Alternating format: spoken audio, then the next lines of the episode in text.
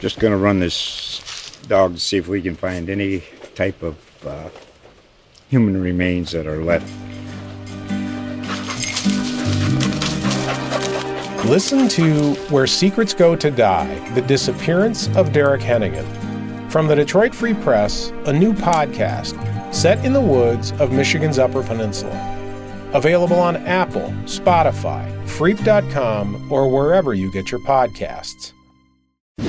From the newsroom of South Coast Today, this is ST Speaks, a podcast diving deeper into the news of the day and covering hot-button issues that matter to you. You're listening to ST Speaks. Welcome back to Courtside with Kurt, the podcast, alongside longtime Standard Times Courts and Cops reporter Kurt Brown. I'm digital editor Brendan Kurie. Thanks for sitting down with me as always, Kurt. Nice to be here, Brendan. Thanks for having me. Yeah, it's been a little while, but we got an interesting case from yesterday that we thought we'd discuss here. This one's a little more in the dumb crime category than some of our others. Yes, that is correct. And I tend to shy away from stupid criminal stories. Largely because I think that what is contributing to a lot of the criminal behavior, possibly contributing to the criminal behavior, are a substance abuse problem and possibly a mental health problem. But this one I think is different. So. Yeah, so this is our alleged drag racing drug dealer. Our drag racing drug dealer. Alleged drag racing drug dealer. Not a smart thing to do. No. So his name is Oscar Ramos-Torres, 28. He has an address listed on Plymouth Ave in East Wareham, but in court documents he also had an address on Willow Avenue in Hyannis. That is correct. And so I guess to start off the story, so New Bedford Gang Unit detectives are driving an unmarked cruiser, and they're driving north on Route 18. At Elm Street. Yeah, they get stopped at that light at Elm Street, which is right by our offices here. I'm sure everyone knows it, right at the base of Elm Street where it hits 18.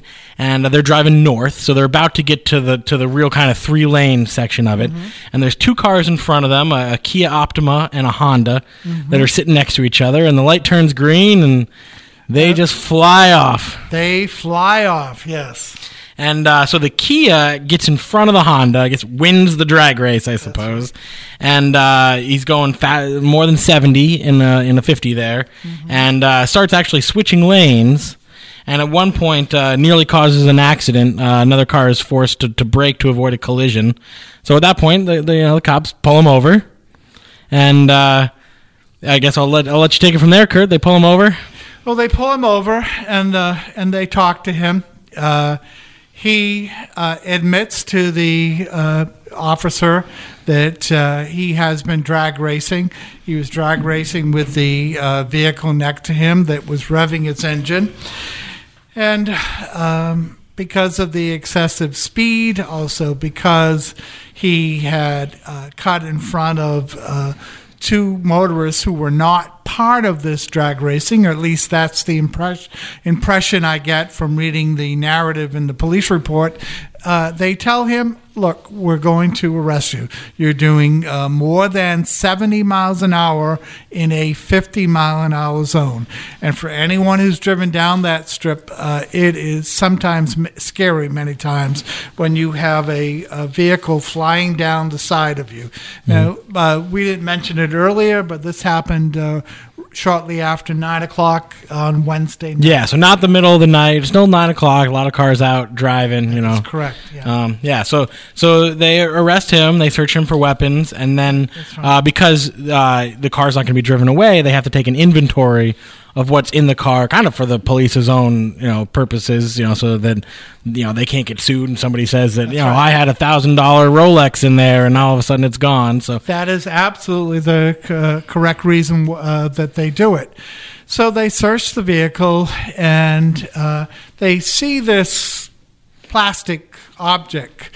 When they open up the trunk, it's between the trunk and the back seats. They pull it out. Now, this gentleman has already admitted that he's drag racing, and they hold it up to him, and they say, what's this? And he says, it's dope. Hey, at least he's straightforward. At least he's straightforward. So they do a field test on the highway. It comes back, it's tested positive for fentanyl. So it was 8 individual bags wrapped inside of 5 bags. That is correct. So now he's in handcuffs. He's in the back of the cruiser. He's about to go to the Rockdale Avenue police station to be booked, to be fingerprinted and photographed.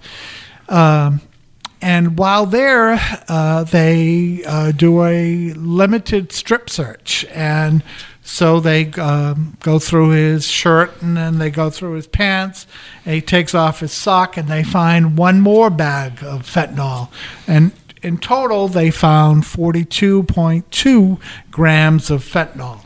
And $736 in cash. Which the district attorney's office wants. I'm sure, yeah. And in fact, they filed a motion today in New Bedford District Court to seize that money if he is convicted. So this was an alleged drug dealer, possibly taken off the street here. Not in a drug raid, though. That's kind of what's interesting about this one. That's very, very true. And that speaks more to the serendipity nature about this. This gentleman was not targeted. There was no search warrant involved. This man was pulled over simply because of his drag racing. So if he just, driven normally down the road, yeah. So that's why this one kind of falls in the dumb crime category. Right. If you have drugs in your car, you should not be drag racing. Victim of his own actions, allegedly. Again, So now he is being held on bail. That is correct. As of this afternoon at about 1:00, he had not made bail. He's being held. Judge Pino set it at $10,000 cash. Which struck you as a little bit high. I mean, not high, but that means that there might be some other priors or something. Or it's a good whack. Mm-hmm. The surety option is always available. So if the person doesn't have cash, they can post surety amounting to $100,000 or 10 times the cash amount, and the person will be released. So he was arraigned today in New Bedford District Court. The bail was set.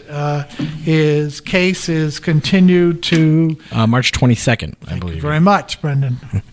And that's a probable cause hearing would be next? That is correct, yes.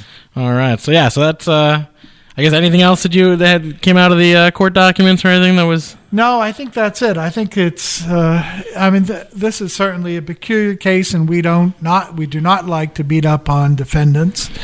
We like cases to run their course. But this one we found somewhat unusual.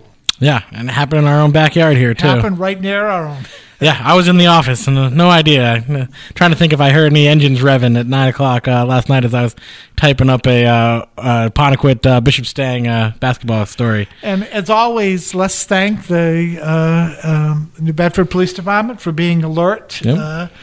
They saw these vehicles drag racing. They realized it posed danger to public safety, and they didn't just write it off. Yep. They went over and stopped one of the vehicles. Vigilant as always. Yes. All right. Well, thanks, Kurt, for being here as always. Thank you, Brendan, very much for having me. And again, that was a case of Oscar Ramos-Torres, a 28-year-old from East Wareham. He has been charged with trafficking fentanyl more than 10 grams, negligent operation of a motor vehicle, and racing a motor vehicle. That is correct. And as always, you can listen to the Courtside with Kurt podcast on iTunes, on Google Play, on Stitcher, and on Omni. And it's often embedded in Kurt's stories on southcoasttoday.com. And you can always read Kurt's work in the print edition of the Standard Times. Thanks, Brendan.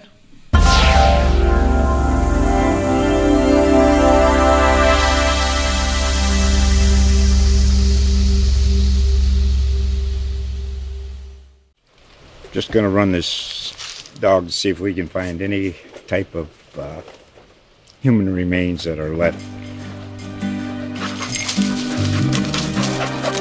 Listen to Where Secrets Go to Die, The Disappearance of Derek Hennigan.